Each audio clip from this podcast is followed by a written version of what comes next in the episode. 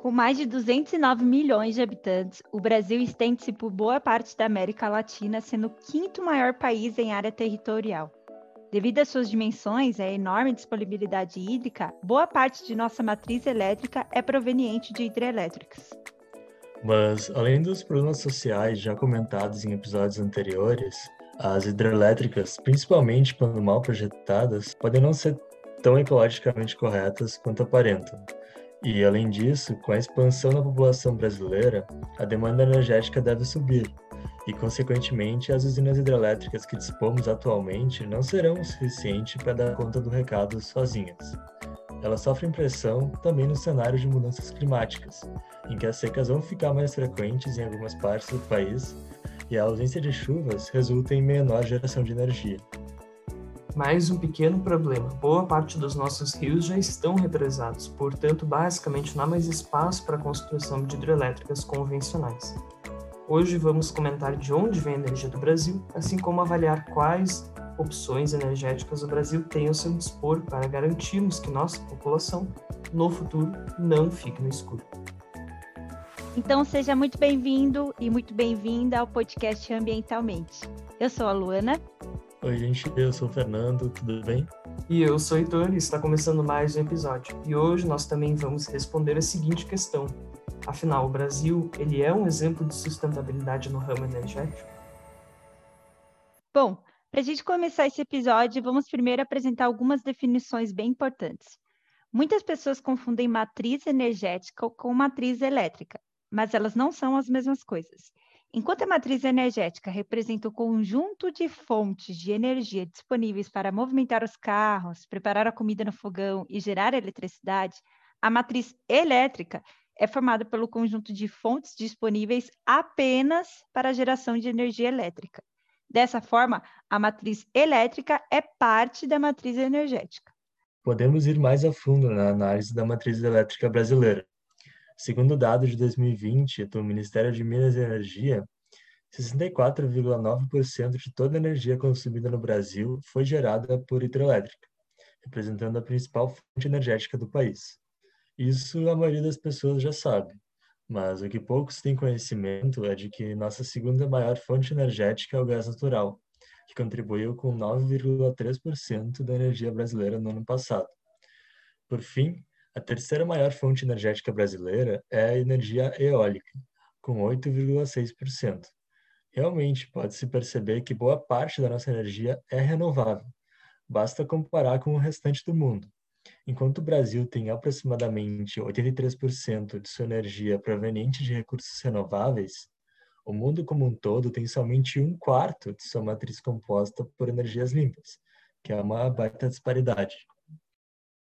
Entretanto, nem tudo são flores. Espera-se que nosso país cresça nos próximos anos, tanto em população e esperamos também que no PIB, e com este crescimento, a demanda de energia tende a acompanhar essa tendência. Estima-se, entretanto, que não haja mais rios com grande potencial para construirmos grandes hidrelétricas. Em outras palavras, já aproveitamos o potencial hidrelétrico brasileiro em sua quase total capacidade. Para expandirmos a capacidade de geração de energia, devemos, portanto, procurar outras fontes. Obviamente, existem diversas fontes de energia que o Brasil pode optar para dar conta da demanda crescente. As mais apropriadas, como se espera, são as energias renováveis, como a solar, eólica e de biomassa. Porém, em contrapartida, essas energias são mais caras e demandam mão de obra qualificada, o que nem sempre torna sua implementação atrativa. Em alguns casos, por razões econômicas, opta-se, portanto, por energias não renováveis, como o carvão ou gás natural. Isso é o que a gente vê aqui na região sul.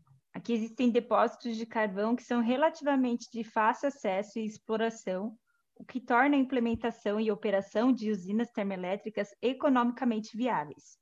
É o caso da usina de Candiota, na cidade de Candiota, aqui no Rio Grande do Sul, distante mais ou menos 400 quilômetros de Porto Alegre, que tem uma capacidade instalada de pouco mais de 795 megawatts, o que é bastante energia. Para efeitos de comparação, a capacidade de Itaipu é de 7 mil megawatts e Belo Monte mais ou menos 3.600 megawatts. Isso tudo segundo dados do ONS, o Operador Nacional do Sistema Elétrico. E assim, pode-se ter uma ideia de que somos dependentes sim de recursos fósseis, pelo menos ainda. Mas o que preocupa mesmo é o avanço dos investimentos em fontes não renováveis. Ainda aqui no Rio Grande do Sul, existe um projeto de instalação de uma mina de carvão a menos de 40 quilômetros da capital, que tem como justificativa de instalação garantir a soberania energética estadual. Mas, claro, o que pode haver de prejudicial em uma mina de carvão próxima a um centro urbano? A gente pode citar os particulados, que são os constituintes da poluição atmosfera. As minas a céu aberto, como é o caso desse projeto, poluem sim a atmosfera. E para piorar a situação, em boa parte do ano, os ventos sopram em uma direção que carregaria a poluição à região metropolitana de Porto Alegre. A justificação da implementação é válida, óbvio, afinal ninguém quer ficar sem luz. Mas o que queremos fazer aqui é incitar a reflexão. Todo esse investimento não poderia ter sido feito em outras fontes de energia? Somos um país continental, com regiões bastante propícias para a implementação de usinas eólicas e solares.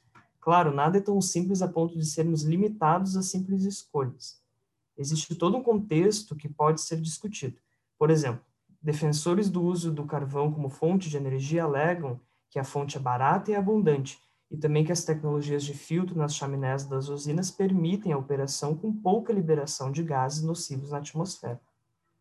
Já os que são contrários afirmam que a era do carvão já passou e que devemos investir em energias limpas para mitigar e evitar o agravamento do aquecimento global, mesmo que o custo seja mais elevado.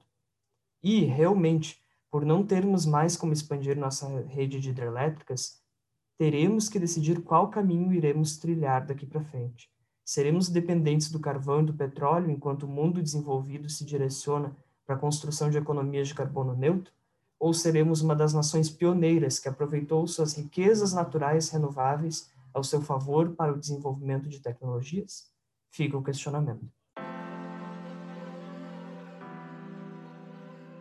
Em abril de 2019, o país alcançou a marca de 500 mil megawatts de potência instalada de energia eólica, o equivalente à capacidade instalada da usina de Itaipu, segunda maior hidrelétrica do planeta. Nesse mesmo mês, a energia solar também chegou ao maior patamar da história brasileira, com pouco mais de 2 mil megawatts sendo gerados. Com isso, lá em 2019, o Brasil já tinha aproximadamente 10% de sua matriz elétrica gerada pelo vento e pela radiação solar. Essa alta representou um salto fantástico de 20 vezes em 10 anos. Segundo a Associação Brasileira de Energia Eólica, o Brasil possuiu 600 parques eólicos com mais de 7.500 aerogeradores. Boa parte dessa energia é gerada pelos estados do Nordeste, que são responsáveis por mais de 80% da energia eólica gerada no país. Estados como Rio Grande do Norte, Bahia e Ceará lideram o ranking. O único estado que distorce dessa lógica é o Rio Grande do Sul, que aparece como o único fora do Nordeste a estar no ranking dos maiores produtores de energia eólica.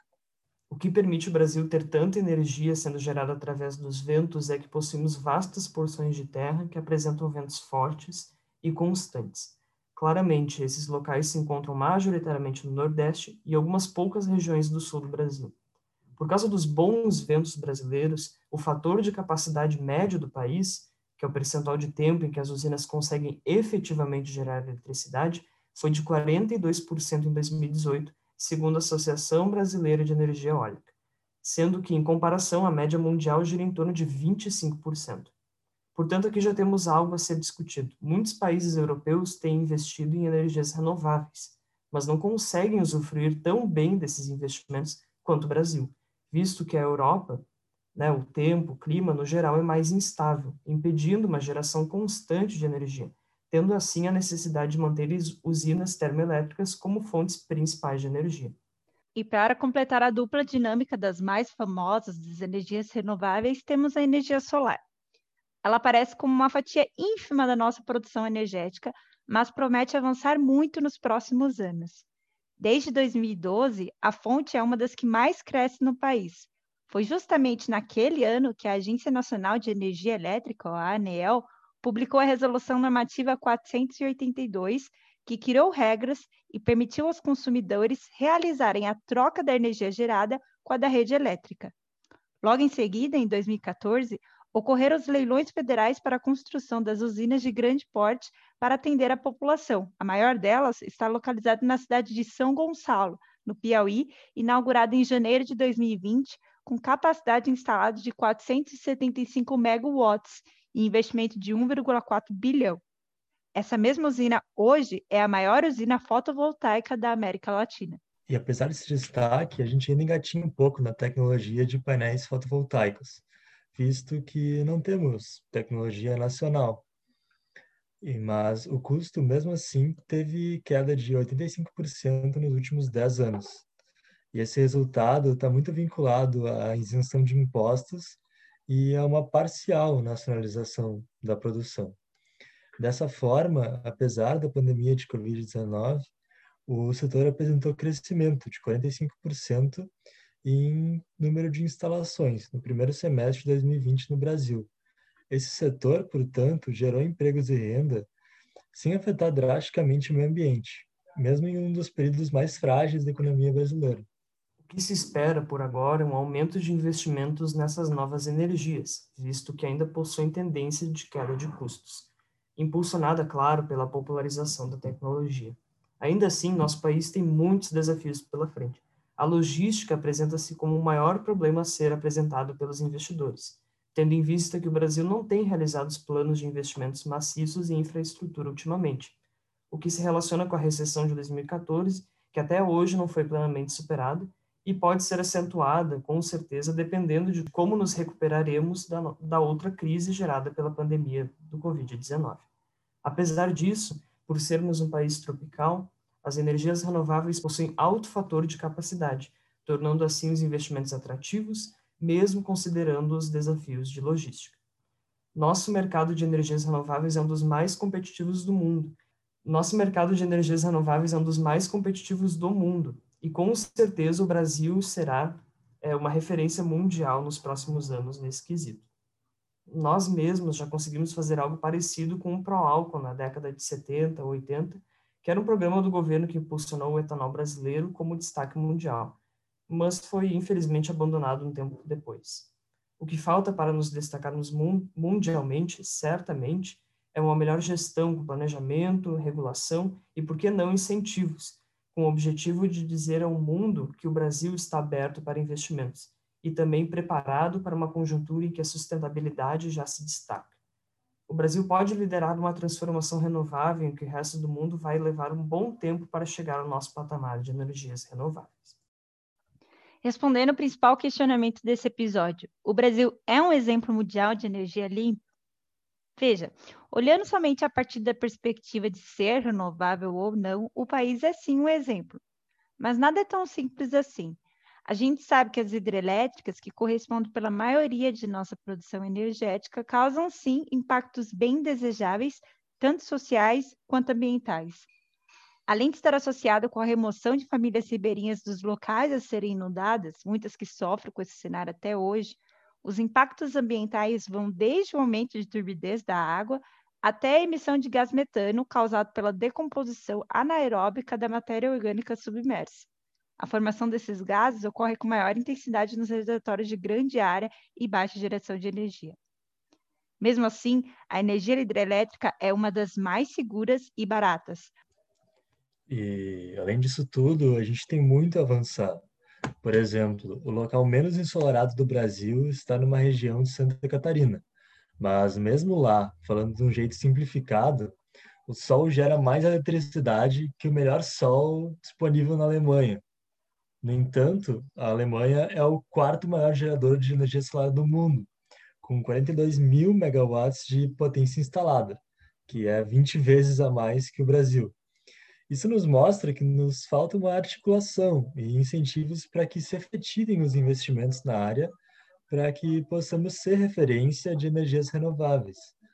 Uh, ainda, como, ainda como sistemas de energia solar podem ser implementados em pequena escala, eles podem atender pequenas propriedades rurais, aldeias isoladas de povos da floresta e favelas. O Brasil tem na energia solar uma baita oportunidade de unir sustentabilidade e melhoria da qualidade de vida da população, que pode trazer um impacto social no país em obras que não levam muito tempo para serem implementadas. Porém, a realidade é que ainda temos movimentos políticos amparados em forças econômicas que pregam a implementação de energias fósseis, que contrapõem o potencial ambiental que temos aqui.